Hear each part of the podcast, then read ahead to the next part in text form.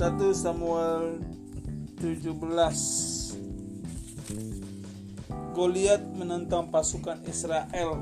Kali ini kisah Goliat ya. Orang Filistin menghimpun tentaranya untuk berperang. Mereka berkumpul di Soko yang termasuk daerah Yehuda dan berkemah di antara Soko dan Azeka di Evas Damim. Saul dan orang Israel juga berkumpul dan berkemah di lembah Terbantin. Mereka mengatur barisan berang untuk menghadapi orang Palestina. Orang Palestina itu berdiri di bukit yang satu, dan orang Israel berdiri di bukit yang lain. Dan ada lembah di antara mereka. Lalu tampillah di antara orang Palestina seorang yang jagokan bernama Goliat dari Gad.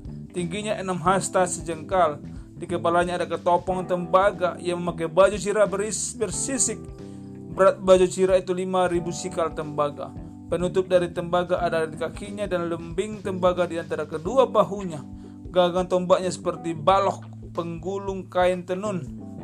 Mata tombaknya itu seberat 600 sikal besi dan seorang pembawa perisai berjalan di depannya.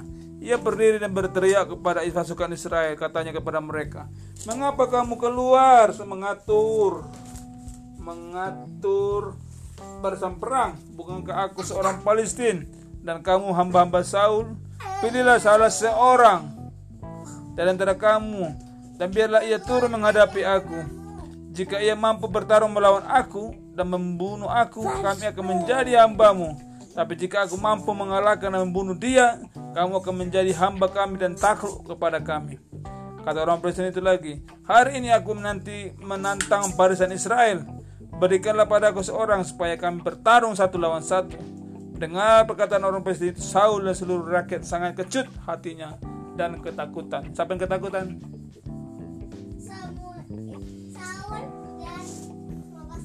Iya sama pasukan. Daud berani menghadapi Goliat.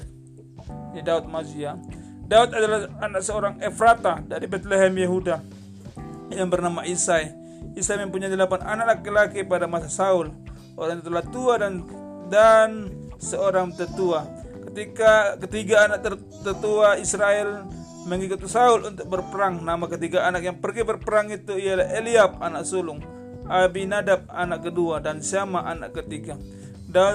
Daudlah yang bungsu. Ketiga anak tertua itu pergi mengikut Saul Siapa nama kakaknya Daud? Eliab. Satu lagi siapa lah? Dua lagi. Eliab siapa lagi? Hah? Abinadab dan Syama. Tiga. Tiga bang. Ada tujuh mereka. Ada enam abang-abangnya. Cuma tiga yang dikasih tahu namanya. Oke, orang Palestina itu maju mendekat pagi dan petang dan tampil menantang selama 40 hari. Selama 40 hari mereka lawan orang Israel. Ia berkata kepada Daud anaknya, ambillah untuk saudara satu epa gandum, panggang dan 10 roti itu. Bergegaslah di perkemahan kepada saudara-saudaramu. Bawalah juga 10 potong keju ini kepada kepala pasukan seribu. Lihatlah keadaan saudara-saudaramu dan bawa pulang satu bukti dari mereka. Saul bersama mereka dan semua orang Israel tengah berperang di lembah terbanting melawan orang Palestina itu. Daud bangun pagi-pagi dan menitip domba-dombanya kepada seorang penjaga. Ia pergi dengan bawaannya seperti diperintahkan Isa kepadanya. Ia baru sampai ke dekat perkemahan ketika tentara sedang keluar untuk mengatur barisannya dan mendirikan perang. Orang Israel dan orang Filistin mengatur barisannya, barisan berhadapan dengan barisan. Daud menghadapkan barang-barangnya di tangan penjaga barang dan berlari menuju barisan. Sampai di sana ia bertanya kepada saudara-saudaranya tentang keadaan mereka. Sementara ia berbicara dengan mereka, majulah seorang yang dijagokan dari pasukan Palestina namanya Goliat, orang Palestina dari Gad, yang mengucapkan kata-kata yang sama seperti sebelumnya dan Daud mendengarnya. Melihat orang itu semua orang Israel menja lari menjauhinya dengan sangat ketakutan. Orang Israel berkata, Sudahkah kamu melihat orang yang maju itu? Ia maju untuk menghina Israel. Orang yang membunuh dia akan dianugerahi raja kekayaan besar. Raja akan memerintahkan putrinya kepadanya dan membebas memberikan putri kepada dan membebaskan kaum keluarga yang dari pajak seluruh negeri.